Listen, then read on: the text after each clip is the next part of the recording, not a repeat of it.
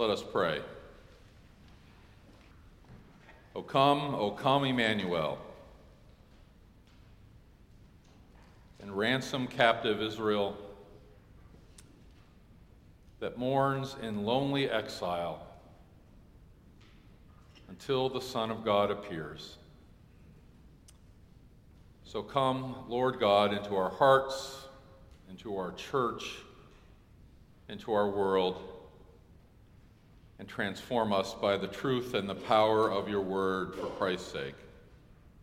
Amen. Our gospel lesson this morning comes from the gospel according to Matthew, beginning at the 18th verse of the first chapter. Let us hear God's word. Now, the birth of Jesus the Messiah took place in this way. When his mother Mary had been engaged to Joseph, but before they lived together, she was found to be with child from the Holy Spirit. Her husband Joseph, being a righteous man and unwilling to expose her to public disgrace, planned to dismiss her quietly. But just when he had resolved to do this, an angel of the Lord appeared to him in a dream and said, Joseph, son of David, do not be afraid to take Mary as your wife, for the child conceived in her is from the Holy Spirit. She will bear a son, and you are to name him Jesus, for he will save his people from their sins. All this took place to fulfill what had been spoken by the Lord through the prophet Look, the virgin shall conceive and bear a son, and they shall name him Emmanuel which means God is with us. When Joseph awoke from sleep, he did as the angel of the Lord commanded him. He took her as his wife, but had no marital relations with her until she had borne a son, and he named him Jesus. This is the word of the Lord. Thanks be to God. Hope is the thing with feathers. Emily Dickinson wrote that. Hope is the thing with feathers that perches in the soul and sings the tune without the words and never stops at all. We will sing and pray and consider hope this morning. We will do it late in Advent, filled with anticipation, through a very particular voice Mary's voice. We have just heard Matthew's streamlined version of the story, the Annunciation, the angelic announcement of Jesus' impending birth and its miraculous circumstances. Now you can compare and contrast how this story is told in the Gospels. Notice that Matthew focuses on Joseph,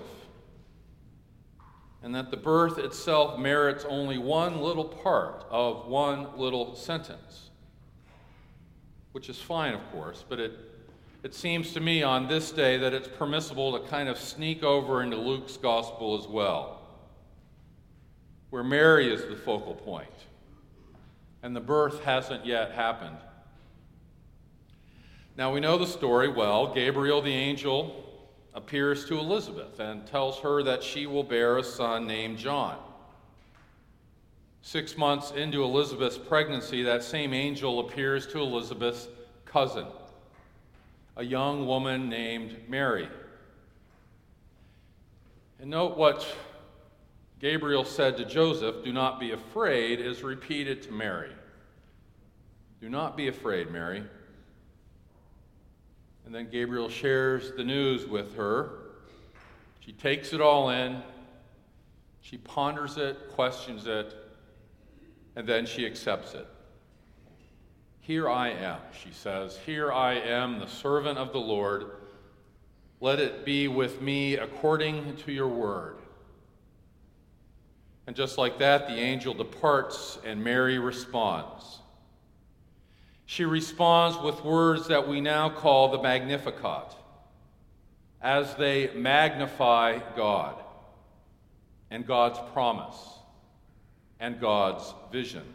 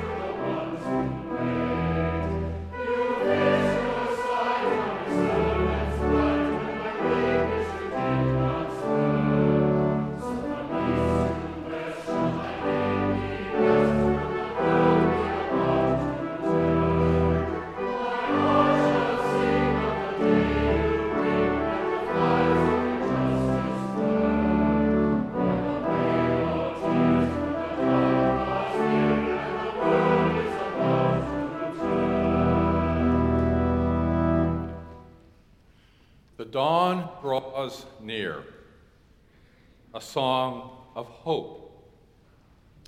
In his pivotal work called Theology of Hope, the German theologian Jürgen Moltmann asserts that the hope of faith does not flee the world, does not resign from the world, does not escape the world. The hope of faith does not go to some imagined heavenly bliss somewhere. It doesn't sever itself from the earth, but it engages. Hope engages. Hope is realistic, Moltmann writes, because it takes seriously the possibilities of reality. Realistic hope. I can live with that. That feels true to me. This kind of hope places our challenges, and in fact, we will have challenges. And sufferings and fears and little deaths and big deaths. It, it takes all of that and places it in a different context. And it does not allow us to be distracted, distracted by the sparkly and shiny things of life.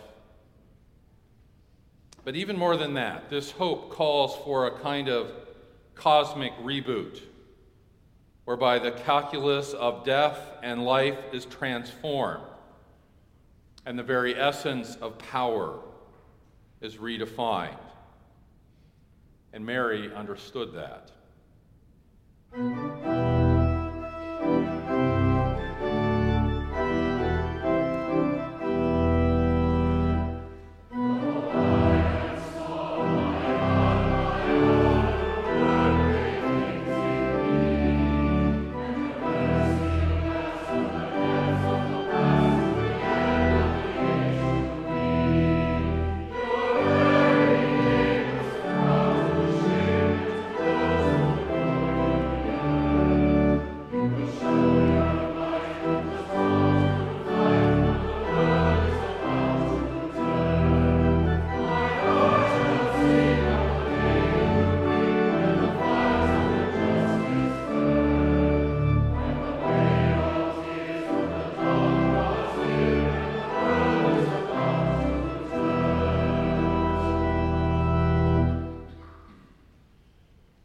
Kathleen Norris writes Hope has an astonishing resilience and strength. Its very persistence in our hearts indicates that it is not a tonic for wishful thinkers, but the ground on which realists stand. Realistic hope. It is like the incarnation itself, God's promise come to us in human form flesh and blood. And not only that, hope comes to us via this young woman. We can ascribe to her many qualities, this Mary, but the best quality is the most obvious one. She is human. The hope she carries within her, in hope, Hope as a person carried by a person will not erase bad things. But it will remind us that bad things are not the final answer. That's true for each one of us, the bad things that we experience. It's, it's true for the church, which struggles in every generation to embrace the boldness of hope. And it's true for the world. It's especially true for the world, this hope is, I think. More and more scholars are helping us understand the truly political nature of all this the empire into which Jesus was born, the flow of money and power and influence that his birth disrupted, the clash of allegiances that he catalyzed. Now, remember the setting, of course. This baby was born where he was born because there was a census. A census decreed by an emperor, a political act driven by financial needs. None of this would have been surprising to Mary or Joseph. They knew their prophets, Isaiah in particular.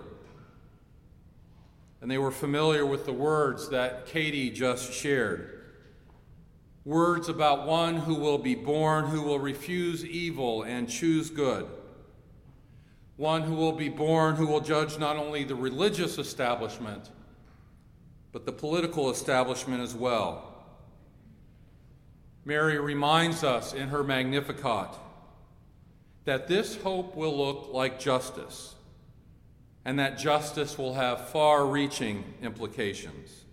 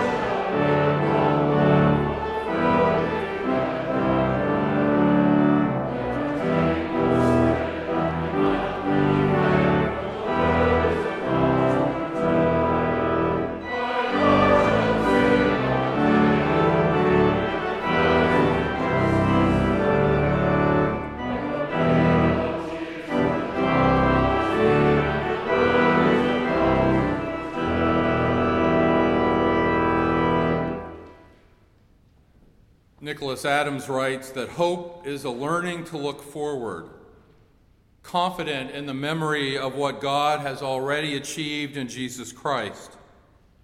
It is not gained as a result of looking around in the world for unambiguous grounds for optimism.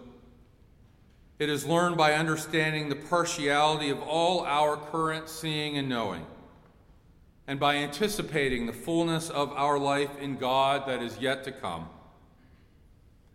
Christian hope is characterized, Adams writes, by an awareness that human knowing is unavoidably provisional, and that faith in God is a trust that what God will make possible is not constrained by what women and men are able to imagine or plan. That's why the four weeks of Advent are so important a time to prepare, to fortify our hope in imagination and in memory. And it is why, at the end of this season, because of this memory, we become in this last Sunday's remembrance so embedded in Mary's story. In so many ways, Mary is us. Think about this when all sorts of political and religious and personal chaos swirls about her, Mary is at peace because she remembers. She remembers what God has done for her, and we are called to remember as well.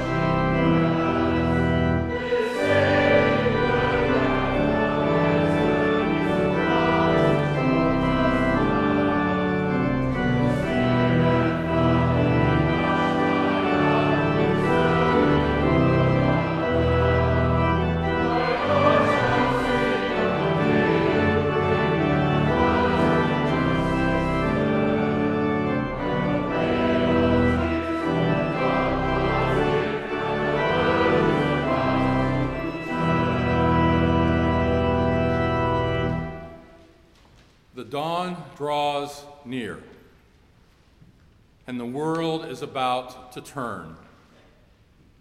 It is Mary's song, and as we appropriate it and claim it as our song, we proclaim her proclamation. We sing with imagination in hope because of her memory. We sing in hope in the face of all evidence, in the face of every headline, with our eyes wide open to reality. We hope in God's future, Moltmann writes, in a world not yet finished, a world filled with possibilities. Gabriel's promise to Mary makes that hope real, and Mary's embrace of her vocation and the vision that magnifies God's mercy invites our hearts to sing our version of her song 2,000 years later. That's why we're here, is it not? To rehearse, to claim the memory, to take our part and to play our role in this cosmic and very realistic drama, a drama steeped in hope. Frederick Buechner wrote, What keeps the wild hope of Christmas alive year after year in a world notorious for dashing all hopes is the haunting dream that the child who was born that day may yet be born again, even in us. Born even in us, born even in this world, born even now. Wild hope, remembered hope, resilient hope, realistic hope, reconciling hope. It perches in our soul and it never stops at all. And it draws near even now. Amen.